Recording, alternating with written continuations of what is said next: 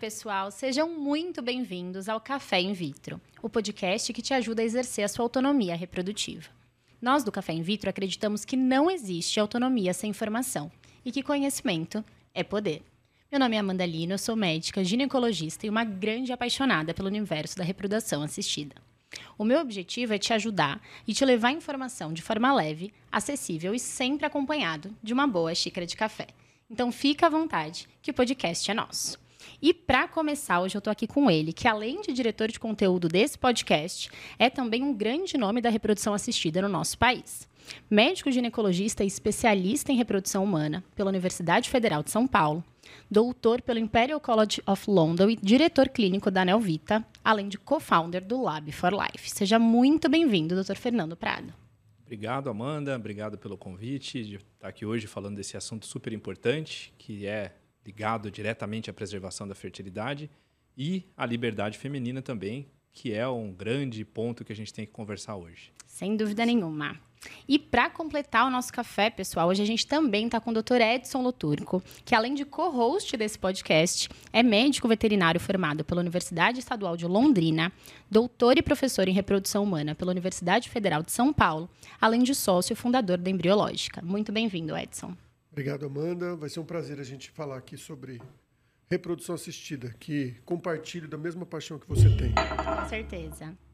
Bom, pessoal, no episódio anterior, a gente conversou com a doutora Vanessa sobre planejamento reprodutivo e preservação da fertilidade. E o nosso episódio de hoje é um episódio praticamente complementar. Então, se você não viu o episódio anterior, vai no link da descrição e não perde esse episódio, que tem que assistir, que está sensacional. E para a gente começar, hoje vai ser uma coisa bem mais prática. A gente vai tirar todas as dúvidas que você já teve sobre esse assunto. Vamos lá, doutor Fernando? A primeira coisa que eu queria te perguntar, que eu tenho certeza que é uma dúvida muito comum entre as mulheres e todas as pessoas que estão assistindo e ouvindo a gente hoje, né? É para quem é o congelamento de óvulos? Quem você acha que são as mulheres que se beneficiam desse tipo de tratamento? Excelente pergunta, porque é uma dúvida que a gente recebe praticamente todo dia no consultório. Na verdade, serve para todas. Qualquer mulher, em qualquer faixa etária, logicamente, em cada faixa etária tem as suas peculiaridades, mas eu diria que desde, desde adolescente, quando tiver alguma questão que ela precise preservar a fertilidade porque vai fazer algum tratamento que possa prejudicar as chances dela engravidar no futuro, até as mulheres que estão chegando mais próximas da menopausa, lógico que a gente vai ter nesses casos um pouco menos de chance, mas ele serve para todas. Agora, existe uma faixa que é mais interessante, é a faixa daquelas mulheres que estão ali próximas dos 30 aos 40 anos. Eu acho que esse é o, o momento mais interessante da mulher se não engravidou ainda, se não tem ainda toda a sua família constituída, que ela pense mais seriamente em, preservar a fertilidade. Eu acho que o congelamento de óvulos, né, não sei se você concorda, mas hoje ele entra quase como uma liberdade, né, para a mulher moderna. Infelizmente, a gente tem um limite biológico, a gente conversou bastante sobre isso no episódio anterior com a doutora Vanessa, e o congelamento se encaixa aí com a gente tentando passar por esse obstáculo que ainda é a biologia feminina, né? Sem dúvida também. É, eu falo isso para todas as pacientes. Para mim, o congelamento de óvulos é a segunda revolução feminista.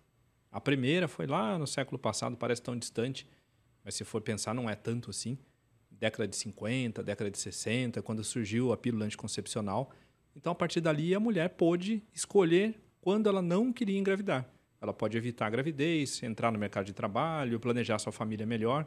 Só que isso trouxe uma série de consequências que eu não vou adiantar aqui, porque senão acaba todo o podcast em um minuto. E a gente necessitou do avanço da tecnologia, do avanço da tecnologia médica, para trazer para as mulheres a segunda revolução feminista, que é o congelamento de óvulos e a preservação da fertilidade. Então, nessa segunda revolução, ela pode escolher o contrário. Ela pode escolher quando ela quer engravidar. E aí sim ela completa aquele planejamento familiar de uma maneira muito mais tranquila, que ela não precisa ficar naquela dicotomia e agora? Eu vou priorizar a minha família ou vou priorizar a minha carreira? Acabou isso. Ela pode ter as duas coisas na hora que ela quiser. Essa é a grande revolução. E para aquela mulher que percebeu que se encaixa nesse perfil, realmente o congelamento de óvulos é para mim. Quais são os próximos passos a partir desse momento que ela viu no congelamento uma possibilidade? Como que funciona? A primeira coisa é assistir esse podcast até o fim. que aí você vai saber todos os detalhes. A segunda coisa, assiste o outro da doutora Vanessa, que está aí o link na descrição também, que vai ter muita coisa legal que a Vanessa falou aqui. E, na prática, você tem que procurar uma clínica especializada em reprodução assistida, um médico especialista em reprodução humana e reprodução assistida, que ele vai te orientar sobre os primeiros passos. Mas o congelamento de óvulos ele acaba sendo muito mais simples do que um tratamento de fertilização in vitro convencional, porque tem várias etapas que a gente não vai precisar cumprir neste momento. Então, é uma investigação com alguns exames e uma história clínica, como qualquer consulta médica. O, o médico vai saber se você tem alguma contraindicação de usar os hormônios, que a gente pode falar depois, vai saber se você tem alguma doença clínica associada, é, vai pedir alguns exames para a gente avaliar a reserva ovariana, o que, que é isso, fica até o fim para você saber também. a gente vai fazer um ultrassom para ver se o útero está normal, se os ovários estão legais. E aí, depois de todos os exames prontos, que também são rápidos, em torno de no máximo 15 dias devem estar todos prontos, já dá para a gente começar o tratamento em si e como que funciona o tal do tratamento, que eu acho que esse é o grande tabu do congelamento de óvulos. As pacientes acham que é um, um, bicho de sete cabeças, né? Elas têm muito medo das medicações, porque elas ouvem que são medicações injetáveis, que as medicações engordam, que as medicações incham. Então, como que funciona essa questão das medicações? Elas são de fato injetáveis? Por quanto tempo que as pacientes usam essas medicações? Como que funciona? São hormônios. Existem também via oral, comprimidos mas o efeito não é tão poderoso quanto os hormônios injetáveis. Por ser hormônio, tem todas aquelas características que a gente tem que preservar a temperatura, alguns têm que ficar até refrigerados, como esses outros medicamentos que muita gente acaba usando para controlar diabetes ou para controle de peso. É muito semelhante. Então, eles são injetáveis? São, mas a agulha é pequenininha, a agulha é super pequena, é super tranquila, é uma agulha de injeção subcutânea, que a gente acaba fazendo só na gordurinha abaixo da pele, então, pode dar algum desconforto? Pode, mas é um desconforto bastante tolerável. Não vou dizer que não dói nada, porque, lógico, pode ter algum tipo de, de, de dor e a sensibilidade varia muito de uma pessoa para outra. Mas, assim, uma picada de uma formiga dói mais, por experiência própria. então, é, essas aplicações hormonais elas são usadas mais ou menos ao redor de uns 10 a 12 dias, é o tempo de estimulação ovariana. E nesse período, aonde a gente vai também fazer o controle do crescimento dos folículos. O folículo, para ficar mais fácil, ele é como se fosse a casinha do óvulo. Ele é uma bolinha preta que você vai ver no ultrassom. E, essa, e o folículo ele é cheio de líquido. O óvulo a gente não consegue enxergar no ultrassom, porque ele é microscópico. Aí o Dr. Edson já já vai falar os detalhes do óvulo, como é que é isso lá dentro do laboratório. E a gente consegue acompanhar o crescimento pelo ultrassom. Então, quando o ultrassom já mostra um tamanho grande do folículo, a gente sabe que aqueles óvulos estão provavelmente maduros. Então, a gente marca para fazer a coleta dos óvulos e aí segue para as próximas etapas. Eu acho importante a gente falar, doutor, para quem ainda não assistiu é, o nosso episódio anterior com a doutora Vanessa, só para a gente contextualizar como funciona em uma mulher normal, que não está fazendo um estímulo, que não está usando nenhum tipo de medicação. Todos os meses a gente recruta uma quantidade desses folículos que o doutor Fernando estava explicando, que são essas casinhas dos óvulos. E isso acontece independente de qualquer medicação. Você pode estar usando pílula, você pode estar usando qualquer coisa que todos os meses você vai recrutar lá na sua casinha aquela quantidade de folículos. Uma vez que você recrutou, um deles se destaca e vai crescendo para ser ovulado. Quando a gente faz o processo de congelamento, nosso objetivo é que você tenha mais de um folículo e, consequentemente, de óvulo para se destacar, não é isso, doutor Fernando? É, esse ponto é bastante legal, então ó, presta atenção. Essa parte é bem interessante. A mulher, ela já nasce com todo o estoque de óvulo que ela vai ter até acabar tudo que é menopausa. É diferente do homem que produz espermatozoides novos a cada três meses. Então, vai sempre renovando, é sempre uma célula jovem. E é por isso que um homem, até com bastante idade, pode ser pai, com 60, 70 às vezes. O que muda no homem é que vai envelhecendo as células germinativas, as células que produzem os espermatozoides. Então, a qualidade vai piorando com o tempo também. Mas na mulher, não. A mulher nasce com todos. Então, para vocês terem uma ideia, é mais ou menos assim. Quando vocês estavam na barriga da mãe de vocês, ainda na metade da gravidez, vocês tinham por volta de 7 milhões de óvulos, 7 milhões de folículos primordiais. Só de nascer, só de terminar a gravidez, isso já cai bastante, já cai para 2 milhões. Então a mulher nasce com 2 milhões de óvulos, mais ou menos. E a natureza continua fazendo a seleção natural. Do nascimento até a primeira menstruação, que é lá por volta dos 11, 12 anos, desses 2 milhões, já se perdem 3 quartos. Então a mulher chega na primeira menstruação, que a gente chama de menarca, com mais ou menos 400 a 500 mil óvulos. Esses são os úteis, esses são os que podem gerar um óvulo maduro e que futuramente vai gerar uma criança também. Só que a gente sabe que a mulher não tem como ter 500 mil filhos na vida. Então, o que, que acontece? Todo mês são recrutados, que é isso que a doutora Amanda falou. Eles são recrutados ao redor, isso é uma média, tá? Ao redor de mil folículos para só um ovular. E os outros 999? Eles atrofiam, independente do que você fizer. Você pode tomar pílula, atrofia, todos, aí não cresce nenhum. Você pode usar algum hormônio para bloquear a ovulação, aí atrofia os mil, não cresce nenhum. Pode estar tá grávida, mesma coisa. É, e se for um ciclo natural, vai crescer 1 e 999 vão atrofiar. Então, primeiro conceito importante, que é uma pergunta que todo mundo tem medo. Fazendo congelamento de óvulos e preservando a fertilidade não antecipa a menopausa, porque são óvulos que você já ia perder. Na verdade, a gente está salvando óvulos que você já perderia. Porque senão o raciocínio contrário também seria verdade. Exato. Uma mulher que toma anticoncepcional não ia entrar na menopausa nunca, porque ela ia guardar. preservar, guardar todos os óvulos, né? Por que, que entra na menopausa mesmo tomando pílula? Porque perde mil de qualquer maneira todo mês. E qual que é o grande problema da idade, então? Como os óvulos estão aí até antes de você nascer, tudo que você passou na vida, o óvulo também passa, inclusive na vida intrauterina. Então, uso de medicações que a sua mãe usou e que você usou, poluição, especialmente para quem mora em grandes centros, que nem a gente aqui em São Paulo, estresse, comida estragada, radiação, micro-ondas aqui do celular, ó. Exato. Envelhecimento em si, que é uma das coisas importantes. Por isso que a gente recomenda que congele os óvulos o quanto mais jovem melhor, mas não tem um limite de idade para congelar. E Edson, eu queria aproveitar é, esse papo aí que eu estava batendo com o Dr. Fernando para te fazer uma pergunta. É, dentro do que ele conversou, parece que com o tempo a gente vai perdendo quantidade, certo? Sim. Além da quantidade, ele chegou a comentar um pouco sobre a qualidade, essa questão dos nossos óvulos serem expostos a N coisas aí ao longo da nossa vida. Qual é o impacto clínico Obrigado. da gente perder essa qualidade? O que, que acontece com o óvulo mais velho? Qual que é o risco que uma mulher tem de engravidar mais velha? É, o que acontece principalmente são erros genéticos, que a gente chama. Uhum. É, a partir dos 37 anos, o óvulo começa a perder a qualidade com uma com uma frequência maior. E aí a gente vai ter um erro genético maior. Por isso que uma, uma mulher com 40 anos ela tem mais chances de ter, por exemplo, uma criança com síndrome de Down do que uma mulher de 30 anos. A questão é que, como o Dr. Fernando falou, quando a gente começa a, a avaliar esses óvulos no laboratório, eles passam por uma série de, de processos onde durante a vida toda dela, ele vai receber estímulos que vai fazer com que esse óvulo, com que esses folículos, né, que está o óvulo dentro, eles, eles entrem em atresia, ou seja, eles morram, ou eles fiquem é, parados lá esperando para ser ovulados. Um exemplo muito, acho que, impactante para a preservação da fertilidade é o câncer, por exemplo.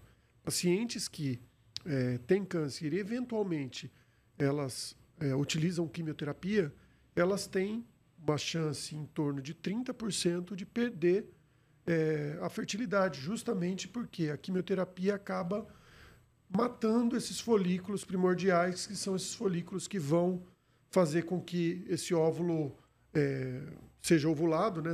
o folículo estoure, seja ovulado e produza um neném. Então, isso mostra que oncopreservação é um tema importante, que a gente ainda vai discutir muito por aqui. Oncopreservação é um tema importante. aguardem, aguardem é... os próximos episódios. Bom, então, seguinte, para você que está ouvindo a gente, qual que é a ideia que a gente quer deixar da indicação do congelamento? É para qualquer mulher.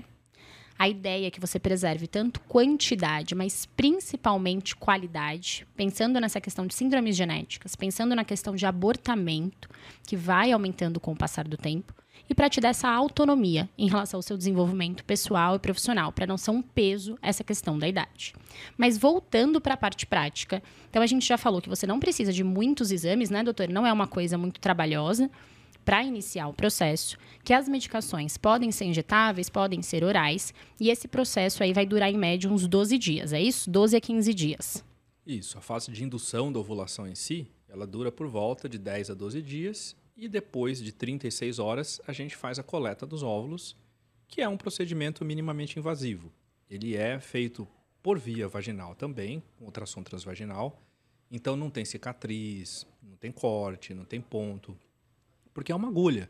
É como tirar sangue, só que é uma agulha mais comprida para ela poder chegar até os ovários e a gente conseguir aspirar os óvulos. Então aqueles buraquinhos ficam por dentro da vagina e não aparecem, cicatrizam na hora. Logicamente, para não ter dor, existe uma sedação que é como se fosse uma endoscopia, então é bem tranquilo. E muita gente tem medo, ah, mas é anestesia geral. É, acaba chamando geral, porque a gente tem que pegar a veia, a gente coloca o sedativo, mas é muito mais tranquilo do que, do que o nome sugere. Tanto porque hoje a anestesia geral é extremamente segura. Então, o soro, a gente sempre fala isso também para os pacientes. A hora que a gente fecha o soro, alguns segundos depois a pessoa já acorda. Não é assim aquele, aquele anestésico que a gente fazia antigamente, muitas décadas atrás, que durava horas e horas. Agora não, dura segundos. Então, uma coleta de óvulo bem feita e que tenha um número médio ali de óvulos dura 15, 20 minutos, dificilmente passa de meia hora. É bastante tranquilo, é bastante seguro também. Logicamente que o seu médico vai fazer uma avaliação pré-anestésica, pré-operatória, e isso foi feito lá na primeira consulta, para ter certeza que não tem nenhum problema, nenhuma contraindicação para isso tudo. E o procedimento tem que ser feito em hospital? Pode ser feito em laboratório? Como é que funciona? Ele é feito numa clínica, geralmente são as clínicas de reprodução assistida. A grande maioria das clínicas estão fora de hospitais, porque elas têm toda a estrutura certificados pela Anvisa, e a Anvisa fiscaliza bastante isso, e a gente acha ótimo, porque mostra um padrão de qualidade que os laboratórios de reprodução humana têm. Algumas clínicas estão dentro de hospitais também, mas na verdade não é necessário, porque é um procedimento bastante tranquilo e tem toda qualquer clínica tem toda a estrutura para dar conta de uma possível complicação caso houvesse.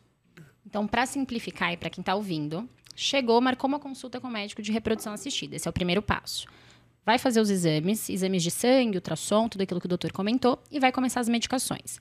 Em termos de medicações, eu acho que a gente pode dizer até que a gente usa um tripé, né? Vamos dizer assim. São as medicações que estimulam aquela casinha a crescer. Lembra que uma mulher normal vai crescer um só. Quando a gente está estimulando, a ideia é usar todos aqueles que você ia atrofiar. Então, esse é um dos tripés, tá? Uma das bases do nosso tripé.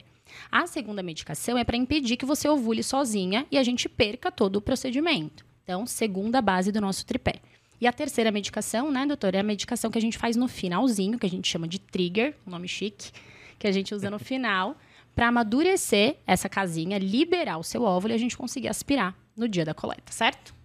Exatamente. A gente precisa ter esses três hormônios trabalhando de maneira sincrônica para que a gente consiga, no final, ter os óvulos. Então, é exatamente como a doutora Amanda falou. Um estimula o crescimento do folículo, o outro bloqueia a ovulação espontânea, porque se você ovular antes da hora, a gente perde todos os óvulos. Então, a gente tem que segurar a ovulação até a hora que a gente quiser. E o último é que amadurece o óvulo, que aí o doutor Edson já vai explicar agora, pegando esse gancho, né? Porque o óvulo, ele, ele fica ali estacionado, só que ele ainda não está maduro. Exatamente. Quando, quando a mulher nasce, o óvulo ele está numa fase ainda imatura, que a gente chama. E ele fica nessa fase imatura como um mecanismo de proteção. Para se livrar do estresse oxidativo, para se livrar das intempéries, de todas, todo o ambiente que a, que, a, que a mulher foi exposta durante a vida. E aí ele tem uma influência, esse ambiente tem uma influência menor, não é que não tem, mas tem uma influência menor nesses óvulos que ainda estão com o DNA preservado lá, todo compactado. Então ele consegue preservar em parte o DNA dele. Então você vê que quando você passa 30 anos com seus óvulos, é diferente de quem passa 40 anos com seus óvulos. Por isso que acontecem esses erros, que a gente chama erros de meiose, né? onde ele divide errado o DNA e muitas vezes acontece de nascer uma criança com principalmente síndrome de Down, mas com outras síndromes também. A questão da maturação dos óvulos, eu acho que é importante dizer que é, quando você aplica os hormônios, esses folículos eles vão crescendo e a gente tem dois tipos de maturação do óvulo. A maturação do citoplasma do óvulo, que é, que é todo, vamos dizer assim, quando o óvulo é como se fosse uma casa. Tá. E o citoplasma é o ambiente. O DNA é a pessoa que mora na casa. Então a gente tem dois tipos diferentes de maturação, ou seja, o óvulo ele amadurece diferente.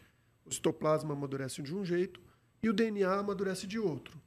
Quando a gente dá o trigger, que a gente chama, que na verdade é o gatilho onde vai fazer com que o óvulo comece a amadurecer, que a gente chama maturação folicular final ou a maturação do óvulo, a gente está induzindo a maturação do DNA desse óvulo. Por isso que é importante esse período de 10, 12 dias até 14 dias, onde o folículo vai crescer com esse estímulo e o óvulo também vai crescer com o folículo. Né? E isso traz para a gente, dentro do laboratório, a gente consegue saber se esse óvulo tem ou não qualidade para ser congelado ou, eventualmente, para produzir um embrião. Lembra aquilo lá que você aprendeu na escola? Da meiose serve para alguma coisa. Então, aquilo serve para alguma fundo, coisa. o, quando a gente segundo faz o trilho, é, segundo ano do colegial, que nem é mais colegial, agora chama ensino médio. Nem sei se, é, nem sei se mudou de nome, né? Entregando a idade, nem sei se mudou de nome. Então, o óvulo ele fica estacionado e quando a gente faz o trigger, ele termina a segunda divisão meiótica. Não, não, importa muito. O que acontece é assim, ele amadurece. Pronto. Mas a gente tem que saber como é que é esse mecanismo, né? Exatamente. E aí eu tenho uma pergunta agora, que é a pergunta de muitas pacientes, que algumas que estão ouvindo a gente estão em processo de congelamento. Todo folículo tem um óvulo dentro? Não, esse é um grande, esse é um grande ponto, né? Na verdade, ele pode até ter. Aqui, quando a gente faz o ultrassom, a gente vê uma bolinha de líquido que fica lá pretinho no ultrassom. Então, o que é preto no ultrassom, que a gente chama de anecóico, é o nome técnico, é líquido ou gás. Então, a gente sabe que ali tem um, alguma coisa que tem algum conteúdo. Só que a gente não sabe se tem óvulo, que o óvulo, como eu já disse antes, ele é microscópico. Então, a gente só vai saber na hora que aspira o conteúdo para procurar o óvulo. Agora, um cisto, ele cresce do mesmo jeito que um folículo. Então, quando você aspira e não vem nada, pode ser algumas situações. Ou era um cisto, ou o óvulo não descolou da parede do folículo por alguma coisa que seja um, um momento errado da medicação, ou o folículo estava muito pequeno, o óvulo não conseguiu desgrudar porque ele está imaturo ainda, ou existe uma coisa que chama de defeito de foliculogênese, que acontece quando o folículo já não está mais bom por causa de alguma doença ou por causa da idade mesmo. Então, em tese, folículo, folículo mesmo, tinha que todos ter óvulo, né? Mas a gente, no fim, consegue recuperar em torno de 90, 95% do número de folículos que a gente tem, a gente recupera em óvulo. Então, se tiver 10 folículos, a gente vai ter uns 8, 9 óvulos por aí. É, é o esperado. É exatamente isso que o Dr. Fernando falou. Nem todo folículo tem óvulo recuperável, mas todo folículo, teoricamente, tem um óvulo. A questão é quando você recupera. Se a gente tem uma média de 95% de, de recuperação em cima dos folículos puncionados, a gente tem uma média boa e a gente sabe que a gente teve uma qualidade boa de captação de óvulos e uma qualidade boa de procura dos óvulos no laboratório, porque aí é uma interação entre duas equipes. É importante saber que existe uma interação entre o médico e o embriologista que está dentro do laboratório. Então a gente tem que ter duas pessoas muito bem treinadas para captar esses óvulos e para achar esses óvulos dentro do laboratório, porque ele sai no meio de um líquido. E aí a gente e esse líquido está todo sujo, né, com sangue, com outras células. A gente tem que ter a capacidade de reconhecer esse óvulo, pegar esse óvulo e colocar ele dentro de uma incubadora, que é uma incubadora que tem uma temperatura igual ao corpo da mulher, 37 graus, e uma quantidade de CO2 e O2 também muito parecida com o corpo da mulher com a parte interna nossa, né? Uhum. Que é 5% de, de O2 e mais ou menos 5 a 7% de CO2. Eu brinco que essa é a parte da bruxaria, né? Né, doutor? Então a gente faz a parte até a coleta dos óvulos, depois começa a bruxaria. Exatamente. Então vamos lá. A coleta a gente já sabe que não precisa ir para o hospital, não tem corte, é tudo por via vaginal, acoplado em ultrassom. Média 20 a 30 minutos com uma anestesia como se fosse uma sedação de endoscopia. Aspirou os óvulos, mandou para o laboratório. Como que funciona esse processo? Começa essa procura aí que você estava contando para gente, para identificar o número de óvulos inicialmente, é isso? Exatamente. A gente, a gente capta o tubo com um líquido, que é o líquido do folículo, que é aquele ah. líquido que o Dr. Fernando falou, que fica dentro do folículo. A gente verte esse tubo numa placa onde a gente tem um microscópio que a gente olha e procura esse óvulo através desse microscópio, como se fosse uma lupa, uhum. que aumenta em 20 vezes, 50 vezes, em 80 vezes, dependendo da, da regulagem da lupa, para a gente avaliar onde está esse óvulo. E aí a gente pega esse óvulo e coloca numa plaquinha onde tem um meio de cultura, que a gente chama. Tá. Que é um meio que vai suportar, que vai dar todos os ingredientes e todo o suporte para que o óvulo fique bem lá dentro, para que ele consiga se conservar lá dentro durante um período aí em torno de 3, 5 horas, que é o ideal. Então, depois disso, aí tem dois caminhos que o óvulo pode sofrer. Tá. Primeiro caminho, congelamento dos óvulos, que é o que a gente está conversando aqui. Uhum. Esse óvulo ele vem com umas células em volta deles, que a gente chama de células do cúmulos. Tá. A gente tem que tirar essas células, então a gente utiliza uma enzima para tirar essas células. Uma, é, a gente faz uma denudação, que a gente chama. A gente tira todas essas células de volta uma do Uma limpeza. Uma limpeza. A gente faz uma limpeza do óvulo e depois, com esse óvulo limpo, a gente faz um processo que a gente chama de vitrificação, ou congelação ultra rápida, que se chama no termo técnico. A vitrificação é a gente transformar uma, uma célula ou um tecido em estado vítreo. Isso faz com que o óvulo fique conservado a menos 196 graus durante um período indeterminado. Então a gente consegue manter aí até 20 anos, 30 anos. A gente tem até embriões que foram descongelados e transferidos depois de 30 anos e, e conseguiram produzir uma gestação, né? produzir um bebê. Então, o período ainda, limite não se sabe. Não existe se sabe, no momento. Não existe no momento. Mas o que se sabe é que esses menos 196 graus Celsius, que é o nitrogênio líquido, ele mantém muito bem o óvulo congelado. Então é Ó, muito seguro. Vou aproveitar que o Dr. Edson está aqui para a gente abusar da experiência dele, que é alguém que sabe muito de reprodução humana. O legal é que como a tecnologia evoluiu, e isso permitiu a gente ter essa segunda revolução feminista. Alguns anos atrás, não é muito tempo isso, 10, 15 anos, e ainda tem clínica que usa porque tem as suas aplicações, a gente não tinha vitrificação, a gente só tinha um congelamento lento. E o congelamento lento, ele funcionava, mas ele era ruim, porque a gente perdia 30%, 40% dos óvulos. Hoje, a gente perde, quando descongela, pouquinho. A gente perde 5%, 10% num bom congelamento bem feito. Então, foi uma mudança radical de resultado. Por isso que não se falava em preservar a fertilidade antes, porque era um procedimento experimental, não funcionava bem, você perdia muita coisa. Que o óvulo ele é uma célula única. Então, quando você congela, ele forma cristais. É uma coisa que é vitrificação. Não vou entrar no assunto, doutor Edson vai falar mais detalhes. Mas era, era o grande problema era esse, porque a hora que você descongelava, o óvulo rompia. Isso hoje já é um, é um problema já em grande parte solucionado. Então, com essa mudança da tecnologia, com o avanço da tecnologia médica, a gente conseguiu fazer um avanço social também, né? E aí, fala pra gente, Edson, conta pra gente aí como é que é essa mudança das técnicas de congelamento. É, a gente começou, eu comecei em 2003 com, com Vai reprodução entregando a humana. idade, entregando. Pois é. Ele, ele era, ele era sub-15, Eu começou traba- cedo. É, exatamente. Eu sou estagiário do estagiário. É. Mas, na verdade, assim, quando a gente começou em 2003, existia congelamento de óvulos. Congelamento de óvulos existe desde 1980, antes do ICSI, antes do congelamento de embriões também. Então, só que era um congelamento que a gente chama de congelamento lento. Esse congelamento lento, ele produz é, cristais de gelo. Vocês já viram quando vocês congelam gelo, no cubo de gelo no meio está branco normalmente. Aquilo são cristais que são formados. E esses cristais de gelo, eles quebram, eles racham a célula. Porque ele expande, a água expande quando ela congela, e aí ela quebra as moléculas da célula. O óvulo, ele é uma célula grande. Então, como ele é uma célula grande, ele tem muita água. O grande desafio do congelamento lento era como que eu faço para tirar toda a água de dentro do óvulo para não formar esses cristais. Então o embrião ia bem, o espermatozoide ia bem, mas o óvulo não.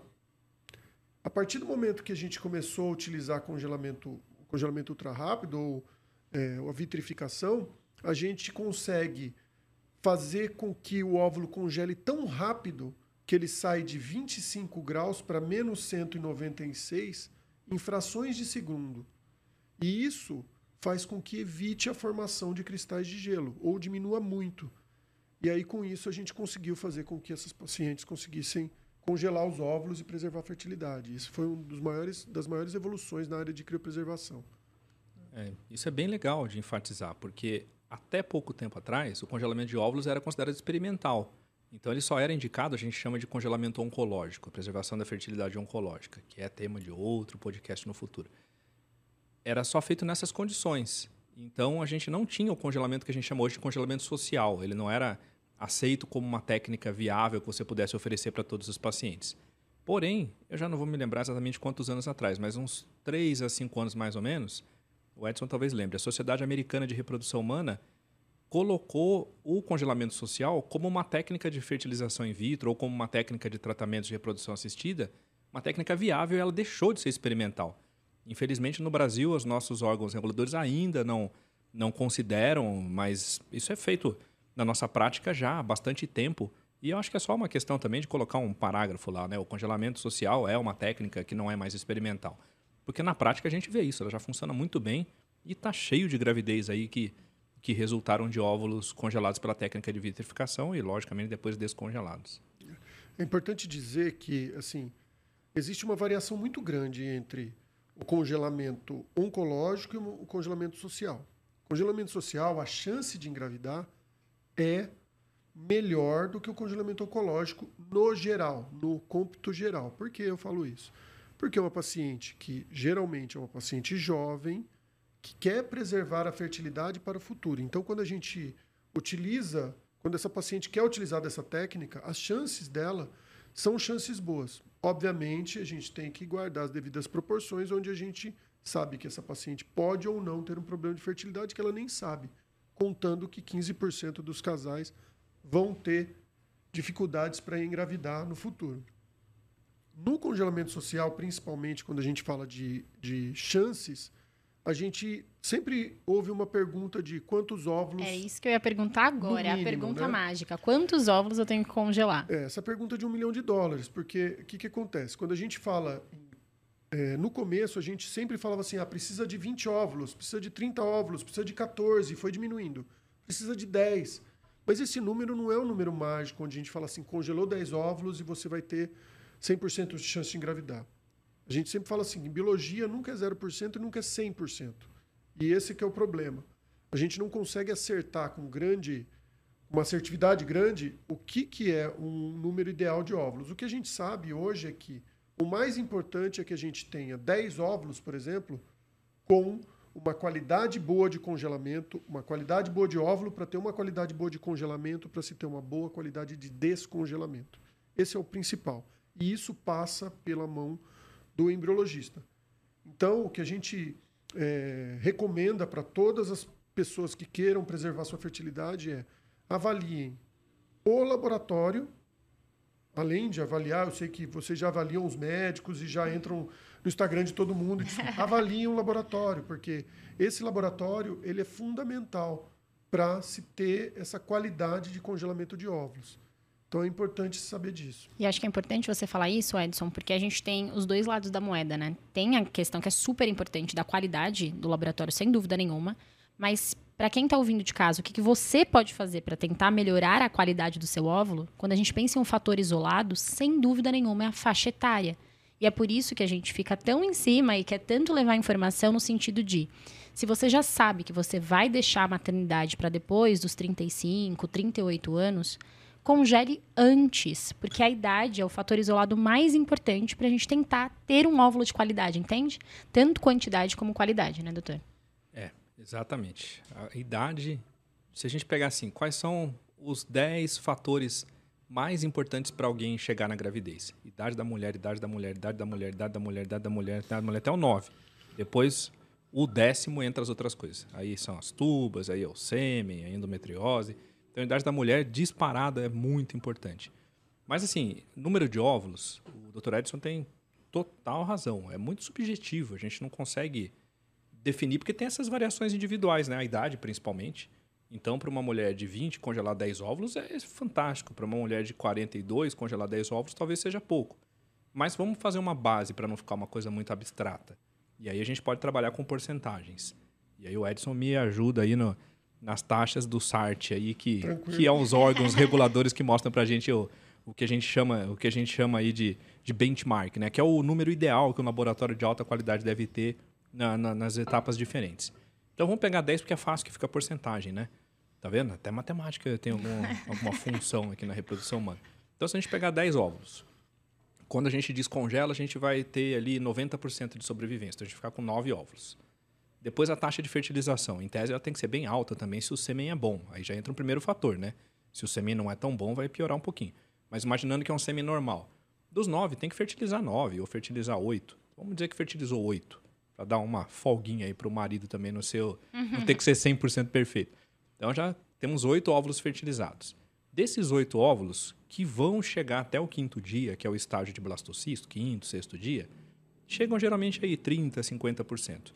Então a gente vai ter lá, numa hipótese super boa, quatro embriões. Desses quatro embriões, não são todos que vão grudar no útero, não são todos que vão implantar. Porque os embriões também têm notas que a gente dá uma classificação. Aí já é tema para a segunda temporada, terceira temporada dos nossos podcasts. E se a gente considerar que mais ou menos numa mulher jovem, metade desses embriões implantam, então se ela tiver quatro, ela pode ter duas gestações desses quatro embriões, em média. Então, por isso que a gente fala que o ideal é ficar ali entre 10 e 15 óvulos. Lógico que, como eu falei, né, tem várias nuances aí no meio do caminho, mas é um número bom você congelar por volta de 15 óvulos que você vai ter uma margem para chegar em pelo menos uma ou duas gestações. Exatamente. É, pensando nisso, Quando a gente bota um benchmark, né, na verdade bota um, um alvo de 15 óvulos, ele é um alvo, ele é um alvo que serve tanto para as pacientes mais jovens quanto para as pacientes um pouco mais, mais de idade um pouco mais avançada, de idade reprodutiva um pouco mais avançada. É, hoje, a gente, é, quando a gente fala em óvulo descongelado, a gente espera entre 30% e 50% de blastocistos, que é aquele embrião que vai chegar no quinto dia. Quando a gente fala de óvulo fresco, aí a gente está pensando já no mínimo de 50% de blastocisto. Então, existe uma diferença entre óvulo congelado e óvulo fresco. Não é, não é a mesma coisa. Justamente porque você está fazendo o óvulo passar por um estresse, por, por mais que seja mínimo, uhum. então ele tem uma resposta a esse estresse, que é o congelamento e descongelamento. Mas já serve de, de um ponto importante é além de avaliar o laboratório no congelamento dos óvulos, também é importante avaliar o laboratório no, no, no desenvolvimento do embrião. Quantos por cento chegam a blastocisto? Quantos por cento eu vou ter de chance de engravidar baseado nesses blastocistos? Para minha faixa etária. É, isso é então, é acho que é, fundamental é, a, a, a, mulher pensar, quando vai preservar a fertilidade, que quando ela está congelando os óvulos delas com 32 anos, ela vai ter a mesma chance de uma mulher de 32 anos. Por mais que ela engravide com 38 ou com 40. É, né? costuma falar que é um seguro, né? Exatamente. É o seguro. E eu acho que o mais importante é a gente entender que é um seguro do seu, do seu potencial reprodutivo. Então, eu acho que isso tira um pouco a ideia, é aquilo que o Edson falou. É, congelar os óvulos não te dá 100% de certeza que você vai engravidar. Assim como não congelar e só tentar engravidar também não te dá 100% de certeza. Então, quando a gente parte para o congelamento, a gente é, faz um seguro do nosso melhor potencial, entende? Isso é individual de cada pessoa. Né? Então, isso eu acho também importante para alinhamento de expectativa. Para você não ir com a ideia de que eu vou congelar meus óvulos e com certeza eu vou engravidar. Não é isso. Assim como também é importante a gente dizer que o fato de você congelar não obriga você a utilizar esses óvulos, né? Eu acho que isso é muito importante. É Muitas mulheres Sim. têm esse medo. É. é. legal falar isso porque a gente pega essa analogia do seguro, que ela serve bem para essa história, né? Então, para que, que você faz seguro? Para não usar. Eu não, eu não fiz um seguro no meu carro e agora vou deixar roubar, vou deixar ele bater. Não, não, ninguém faz isso. você faz. É, você não vou colocar fogo na casa que minha casa está no seguro. Além de você ir preso, ainda por cima né, não é uma coisa de muito bom caráter. Mas o óvulo, a ideia é semelhante, né? Você não vai tacar fogo no óvulo porque está congelado, não vai conseguir também. Mas enfim, é, se você puder engravidar natural, é lógico que é muito mais simples também, né? Então, se não conseguir uma gravidez natural ou se ela passar a ser arriscada, aí é onde você vai usar o seguro. E quando que passa a ser arriscado? O que, que a gente recomenda? Mais ou menos 40 anos. Então vamos fazer uma, um exemplo aqui. Vários pacientes que eu tenho, a gente tem casos assim nessa situação. A pessoa congelou com 32. Então esse óvulo, ele vai ter sempre 32 anos, independente de quando você for usar. Ele vai ter a chance de gravidez de alguma mulher de 32 e ele vai ter o risco genético de uma mulher de 32, mesmo que você tenha 40 quando for usar. Mas vamos dizer que você quer usar, queira engravidar com 38. Aí o que, que é melhor? Tem que conversar com o médico para ver se, se tem algum outro impedimento para chegar na gravidez naturalmente com 38 anos. Se não tiver nada, a gente recomenda até que tenta engravidar natural com 38, porque o risco genético ainda é pequeno. Mas agora vamos dizer que você não usou com 38, você está querendo usar com 42. Aí eu já diria que é melhor usar os óvulos congelados, porque com 42 o seu risco genético é relativamente alto. E os seus óvulos são óvulos de 32, que é um risco baixo. Então, tudo isso tem que ser pesado lá no futuro quando você for usar os óvulos, ou para saber se não vai precisar usar eles. E um cenário legal também, partindo disso que você falou, muitas mulheres pensam no primeiro filho, né? Então eu tô com é. 30, 33 agora, mas eu quero engravidar por volta dos 38. Mas eu quero ter dois filhos. E aí o segundo começa a vir na, na cabeça, no pensamento lá com 42, 43 anos. Então talvez para o segundo filho o congelamento também seja super interessante, né? E olha que legal essas coisas. Isso que eu acho interessante que a gente começa a beirar a ficção científica, que não é mais ficção, que vira realidade, né? E já, já tive alguns casos assim uma mulher que tinha preservado a fertilidade, deixou lá os óvulos congelados com 30, não lembro se era 34 ou 35, e depois engravidou natural com 38, e aí ela queria um segundo filho, e ela não estava conseguindo o segundo filho e usou aqueles óvulos congelados. Então, o filho mais novo, na verdade, ele era mais velho, né? Porque ele era um óvulo de antes, né? Como é que fica bem engraçado. Nasce uma criança mais nova, só que ela era mais velha quando o óvulo foi congelado. Então é, bem legal essas maluquices do congelamento. Eu acho que vocês tocaram num ponto importante, porque é, a gente passa por uma. É importante consultar sempre o infertileuta, sempre o médico, sempre o ginecologista para avaliar a estratégia reprodutiva que a gente chama. Qual estratégia reprodutiva é, a mulher vai adotar? Porque é, como a gente, a gente, sabe que essa, esse decréscimo reprodutivo ele cai muito a partir dos 37, a partir dos 39, aí despenca, né? E o risco aumenta. É, tendo uma estratégia reprodutiva onde você fala, ótimo, engravidei do primeiro filho com 38 natural e agora não quero mais os óvulos. E aí o óvulo você consegue descartar com mais facilidade do que o embrião, porque é uma decisão só da mulher, porque o óvulo é dela, obviamente. Então, é, é importante é, conversar com o seu médico para saber o que vai fazer e para saber se não quer ter um outro filho e, e ir atrás dessa informação. Porque muitas vezes, no futuro, você pode usar o, o óvulo que está congelado lá e ter um filho, entre aspas, mais velho do que o mais novo. É, vocês entraram no dilema. Mas é exatamente isso, Edson. Essa é uma outra dúvida que as pacientes têm muito. Por exemplo, congelei meus óvulos com 33 anos. Usei os meus óvulos, tive um, é, formei um embrião, gestei, ótimo. Não quero mais usar os óvulos que eu tenho restantes. O que, que eu posso fazer? Qual destino que eu posso dar para esses óvulos? Tá. Esse é muito simples. Depende dos exames que você faz, obviamente, mas você pode doar esses óvulos para que eles sejam utilizados por, pacientes que não têm mais óvulos, né? Ou você pode simplesmente descartar esses óvulos é, se for se for o que você quiser fazer. Por exemplo, você já tem dois filhos, já não utilizou, utilizou parte dos seus óvulos. Você pode muito bem descartá-los, ou, na maioria das vezes, o que, é o que a gente vê que acontece, essas, essas pacientes, por altruísmo e para ajudar outras mulheres que estavam numa situação é, de infertilidade, elas acabam doando esses óvulos. E o que é o que a gente mais recomenda, porque você acaba ajudando uma outra uma outra pessoa e você isso esse, essa doação é anônima né? Nunca vai se saber quem é quem. E, na verdade, a gente tem um limite ainda. Sororidade, hein, meninas? É. Sororidade, hein? Se vocês não forem usar, doa para quem está precisando. Exatamente. E, na verdade, assim, a legislação ela, ela tem uma, uma, uma regra onde é, você tem que ter, no máximo, cinco doações. São cinco, né, Fernando?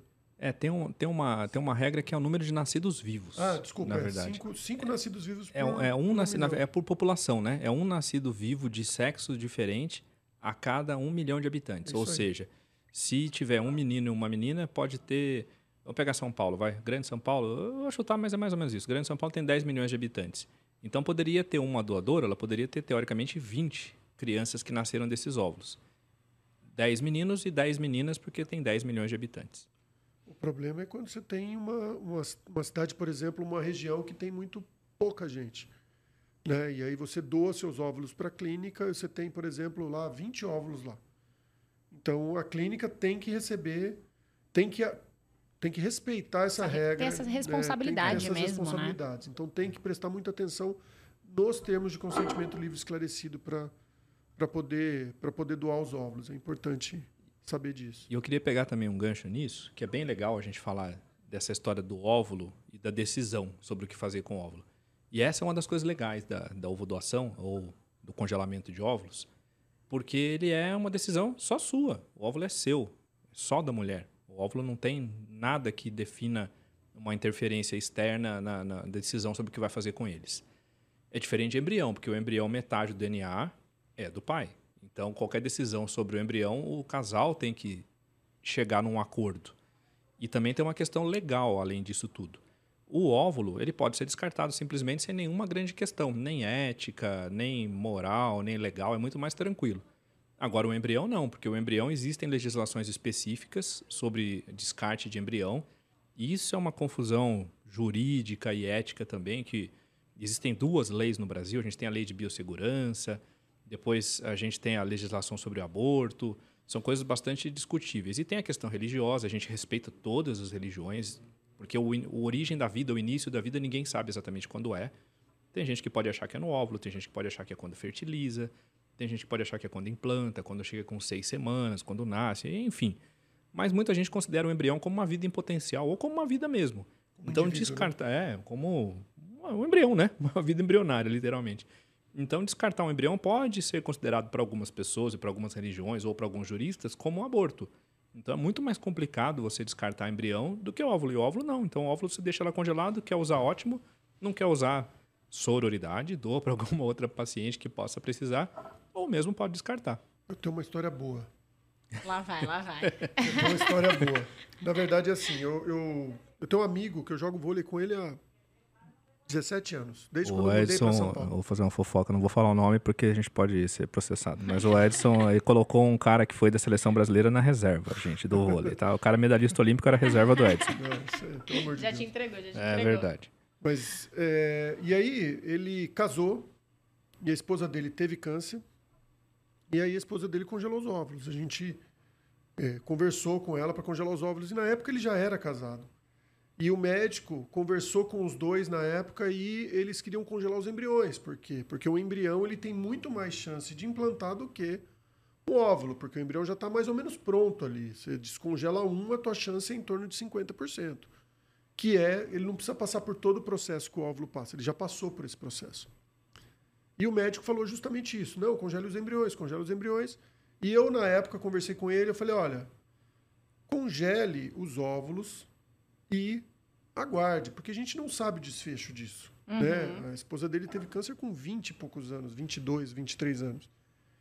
E, no final das contas, ele se descobriu gay, separou da mulher, Ai, eles ficaram com os embriões. Não, porque ele Congelou ela o óvulo. congelou o óvulo. Congelou óvulo. Ai, que Então, bom. até hoje ele me agradece. Ele fala, Edson, graças a Deus, é, a gente congelou o óvulo, minha esposa, vou falar um nome fictício aqui, a Maria, congelou os óvulos e hoje eles são amigos, tudo, mas são separados. E ele é, me agradece porque se ele tivesse congelado os embriões, eles teriam Podia ficar num dilema, é, porque ele podia não querer ter filhos com ela, né? E Exato. aí ela não ia poder usar o óvulo e, Exatamente. e ela não ia ter outra chance também, né? Porque ela deve ter perdido bastante reserva com tratamento para o Exatamente. tumor. Ela perdeu, ela perdeu porque ela fez, ela teve dois cânceres no período. Ele ficou cinco anos casado, nesses cinco Caramba. anos ela teve, teve recidiva, né? Teve remissão do, do, do câncer de mama. Então acabou que ela tomou duas quimioterapias. Então Caramba. hoje os óvulos que ela tem, ela pode exercer esse poder com o marido dela, que hoje ela é casada com outra pessoa.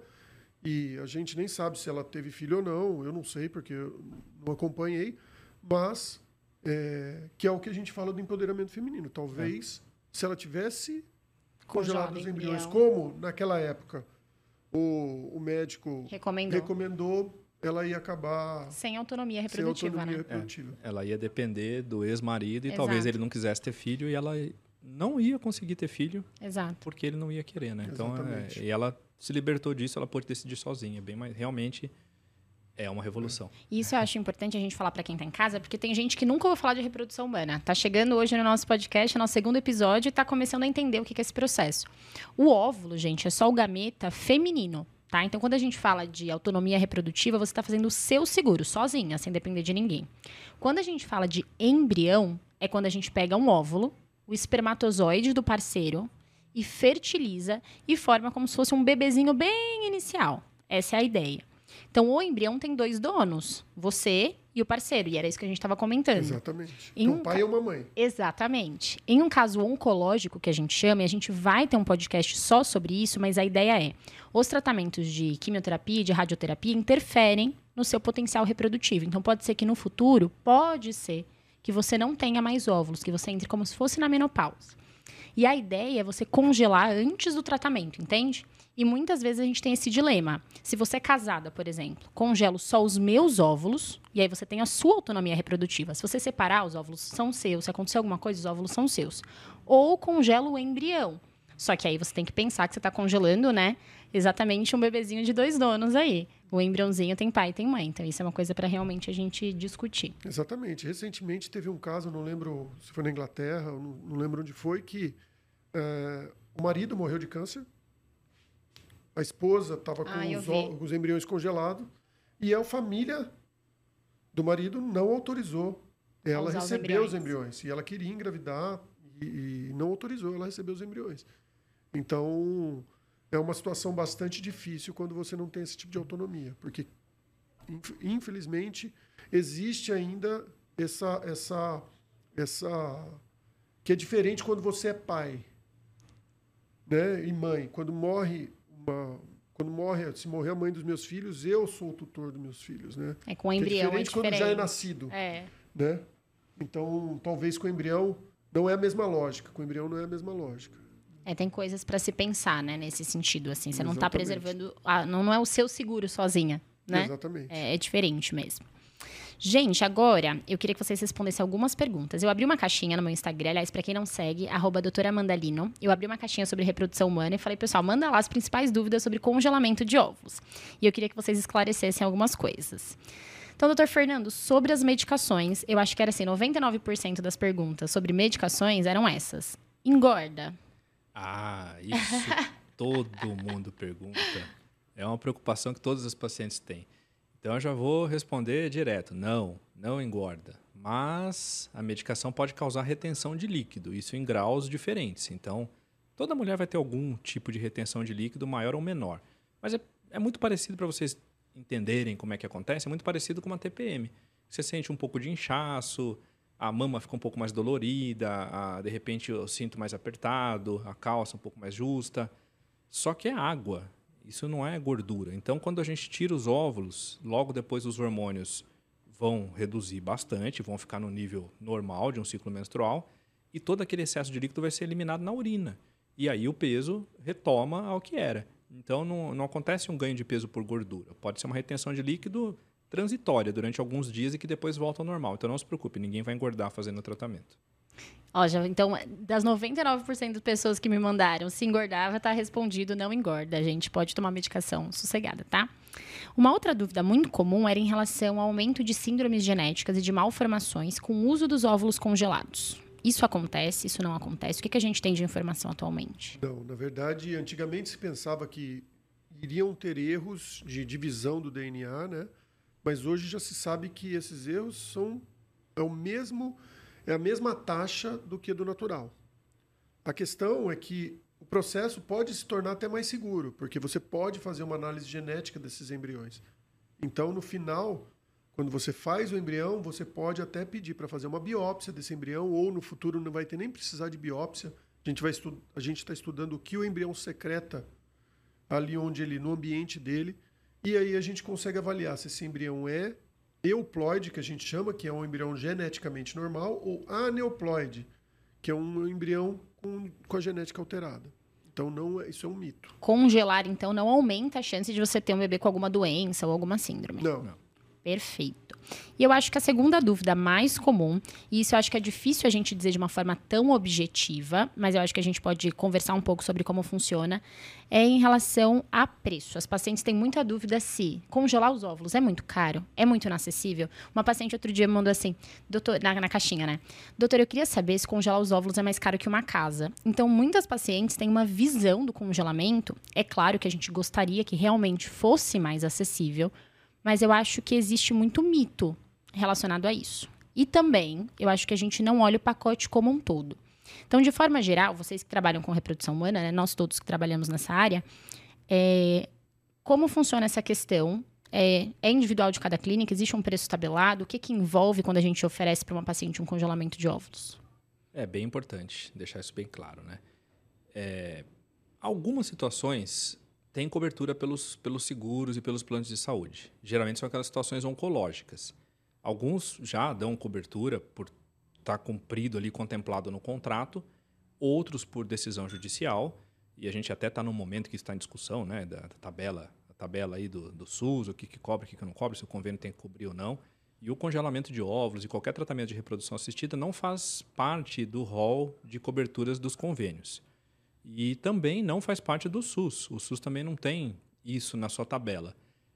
Mas tem clínicas que fazem isso de maneira gratuita, e aí é um convênio com os governos estaduais ou municipais. Então, por exemplo, em São Paulo, a gente tem o Hospital das Clínicas, que faz isso de maneira gratuita, o Hospital Pérola Byton, que também faz isso de maneira gratuita. E tem algumas clínicas que fazem com valor subsidiado, geralmente clínicas ligadas a hospitais escola ou a clínicas que têm treinamento de, de equipe, sempre supervisionada por algum médico mais experiente, lógico, e que por causa disso tem um custo mais acessível. Mas são tratamentos que, infelizmente, não são, não são tão baratos, mas muito longe do custo de uma casa. Não é, não é assim também. E varia muito, lógico. Então é difícil falar um, exatamente um preço, vale a pena consultar as clínicas, mas não é, não é nada absurdo perto do que já foi 20, 30 anos atrás, que realmente eram muito caros. Mas a gente tem que ver que existe uma tecnologia grande, e não é nem só a tecnologia, a quantidade de pessoas envolvidas nesse processo como um todo. Facilmente tem pelo menos umas 20 pessoas envolvidas nessa história. Então, se você pegar assim, você chega numa clínica, você vai ter lá o motorista, ou o recepcionista, depois você vai passar com a enfermeira, depois com o médico, depois você vai lá para o laboratório para fazer a coleta de óvulos, vai ter outro médico que é o anestesista, vai ter uma enfermeira lá dentro que vai ajudar na coleta dos óvulos. Depois você vai ter os embriologistas, que geralmente são dois ou três, você vai ter alguém da secretaria que vai fazer toda a digitação do tratamento, alguém da parte administrativa. Então você pode somar a quantidade de pessoas envolvidas num tratamento como esse. É muito diferente de um outro tratamento médico comum que você vai só no médico, você vai precisar de ter a secretária, o recepcionista e o médico, três pessoas. Tratamento de fertilização in vitro ou de reprodução assistida envolve uma equipe muito maior e uma equipe que tem que ter uma alta capacitação técnica. Então, um médico, para fazer reprodução humana, ele tem que ter pelo menos seis anos de medicina, três anos de residência em ginecologia e obstetrícia, mais um ano em reprodução humana, aí ele está apto para exercer. Então, nessa daí já foram dez anos mais o tempo de experiência. Agora pega isso, o embriologista também, não é qualquer embriologista. Ele é formado em veterinária, em biomedicina, biomédico, depois tem um treinamento específico em reprodução humana.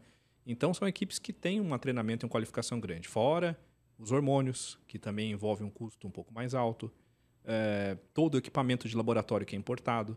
Então isso acaba, infelizmente, tornando um pouco difícil o acesso para todo mundo. Esse é um, Pode ser um tema até para um outro podcast, Amanda, para a gente falar sobre o acesso dos tratamentos, né? Que é bem interessante. Mas a gente sabe, né, Edson, que a gente estava conversando sobre isso recentemente. Infelizmente, no Brasil, a gente tem acesso aos tratamentos de reprodução humana somente 2 a 3% da população geral. Se a gente consegue ampliar isso para 5, 10%, muda muito, né? Mas ainda, ainda não é, infelizmente, não é um tratamento barato. Eu vou fazer um jabá. Ai, meu Deus. Ó, publi. Hashtag publi. Não, na verdade, é o seguinte: o que o doutor Fernando colocou, pontuou, é, é fato. Hoje em dia, só 2% da população tem acesso. E isso é uma coisa que incomoda a e o doutor Fernando por conta da, da, da, da nossa empresa de consultoria. E uma das missões da empresa é popularizar a reprodução assistida no país. E trazer para pelo menos, pelo menos mais 2% dessa população que consiga é, fazer um tratamento de reprodução assistida.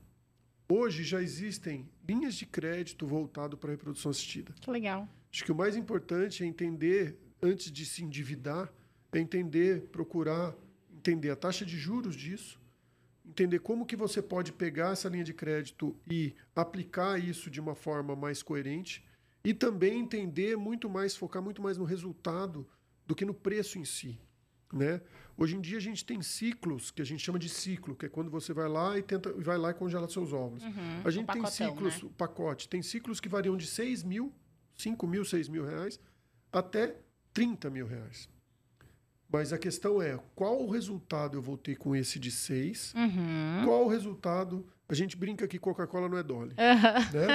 Ou seja, qual, né? qual, qual é o resultado que eu vou ter com esse de 6? Qual é Quantas vezes eu tenho que tentar aqui? Quantas vezes Sim. eu tenho que tentar aqui? Sim, isso é importante. E quando a gente fala de congelamento de óvulos, isso é pior.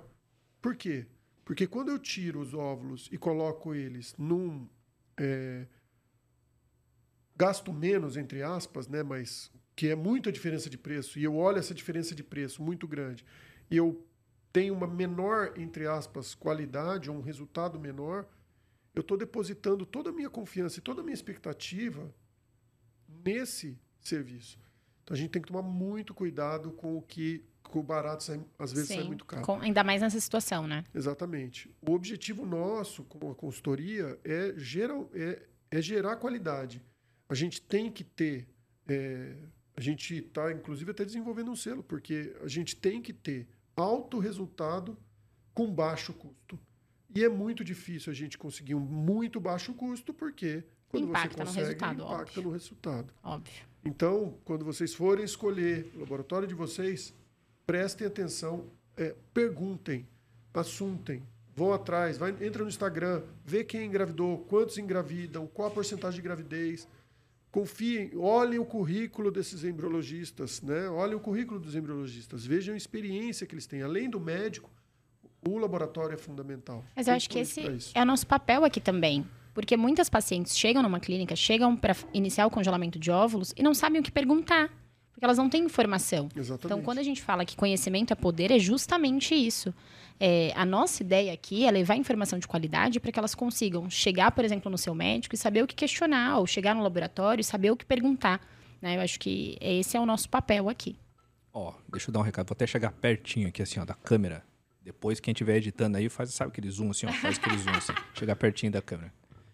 Você que é mulher, que você é CEO, que você é gerente, que você é administradora de qualquer empresa. Algumas empresas no Brasil, no mundo também, geralmente são empresas de tecnologia, empresas mais modernas. Elas oferecem para os funcionários, para os colaboradores, essa oportunidade de congelamento de óvulos para uma preservação social. Porque é justamente pensar no bem-estar do, do colaborador daquela empresa. Então, geralmente, aquelas empresas ESG que está muito na moda, você quer fazer sua empresa ESG? Por que você não faz isso para os seus funcionários, para os seus colaboradores e coloca esse, essa disponibilidade de congelamento de óvulos e preservação da fertilidade para ela? Com certeza, essa mulher que trabalha lá na sua empresa, ela vai poder ser muito mais produtiva porque ela não vai estar preocupada em formar a família naquele momento que ela tem um plano de ascensão na carreira ainda. Ela vai poder deixar essa decisão um pouquinho mais para frente, quando ela já estiver mais estabilizada. Isso vai ser bom para todo mundo, para ela com certeza, a gente está discutindo isso aqui já há bastante tempo, e para a empresa também. E se você não for mulher, se for homem, por você tem mãe, você pode ter filha, você pode ter esposa, também você tem que pensar nisso, por que não colocar isso para os seus funcionários? É super importante, super legal. No Brasil, infelizmente, a gente tem poucas empresas que fazem isso, mas a gente conhece algumas. Então, seria bem interessante vocês expandirem isso também. Pensa nisso, que é bem legal. E o custo no final acaba sendo mais barato. Por quê? Quando você tem uma empresa que você investe na qualidade de vida do seu funcionário, Com certeza. ele se torna mais produtivo naquele momento e depois. Porque mesmo que, a, é, que tenha depois, com a, com, a cadeira, com a carreira estabelecida, já se tenha, tenha filho, você já tem já uma... Você usa, eu falo isso, que a, a experiência é um farol que ilumina para trás. Você já sabe como fazer. Você já você consegue é, resolver os problemas com muito mais eficácia. Com E certeza. aí isso faz com que aquela mulher que estava lá há oito anos atrás, há sete anos atrás, há dez anos atrás, que resolvia os problemas de uma forma e estava crescendo na carreira e aprendendo ainda e que tinha que estar focado o tempo todo, faz com que ela seja muito mais produtiva no futuro quando ela já adquiriu toda essa experiência, né? Sem dúvida nenhuma. Bom, pessoal, chegamos ao fim do nosso episódio. Mensagens finais, o que, que vocês querem dizer para quem está ouvindo a gente em relação ao congelamento de óvulos, aquilo que tem que sair desse podcast, sem nenhuma dúvida. Congele. Final do episódio, congele. Mas é isso mesmo, né? Eu acho que a, a nossa ideia é justamente mostrar que o congelamento pode ser muito mais fácil do que você imagina. Que ele pode possibilitar um desenvolvimento pessoal e um desenvolvimento profissional sem esse peso da idade sobre os seus óvulos. E que atualmente a gente tem alternativa. Então, use essas informações. Eu acho que esse podcast, tanto esse quanto o nosso, quanto o nosso podcast anterior, foi super importante para trazer informação para que você consiga, de fato, exercer o seu planejamento reprodutivo. Certo? Então sigam as nossas redes sociais. Eu espero que vocês tenham gostado do episódio de hoje. Arroba Café in Vitro no Instagram. Se inscreve aqui no nosso canal, tanto no YouTube quanto nas outras plataformas. Também estamos nas plataformas de áudio, Spotify e todas as outras que você procurar por lá. Vocês vão achar a gente. Sigam as nossas redes pessoais, arroba doutora Mandalino. Faz aí o jabá de vocês. Arroba edson.elt. E arroba nelvita.br. E no arroba do Café in Vitro, além da gente publicar quem vão ser os próximos convidados da semana, a gente também vai soltando várias informações legais sobre o universo da reprodução humana. E espero que vocês tenham gostado. E a gente se vê semana que vem no próximo café. Muito obrigada, pessoal. E a gente Obrigado. ainda vai se ver muito por aqui, né? É isso aí. Vamos estar aqui tirando a dúvida de todo mundo. É isso aí. Mandem lá as dúvidas de vocês que a gente vai tirando ao longo dos pods, tá? Tchau, um gente. beijo. Tchau. Tchau. Tchau, tchau. E até a próxima. Tchau. Tchau.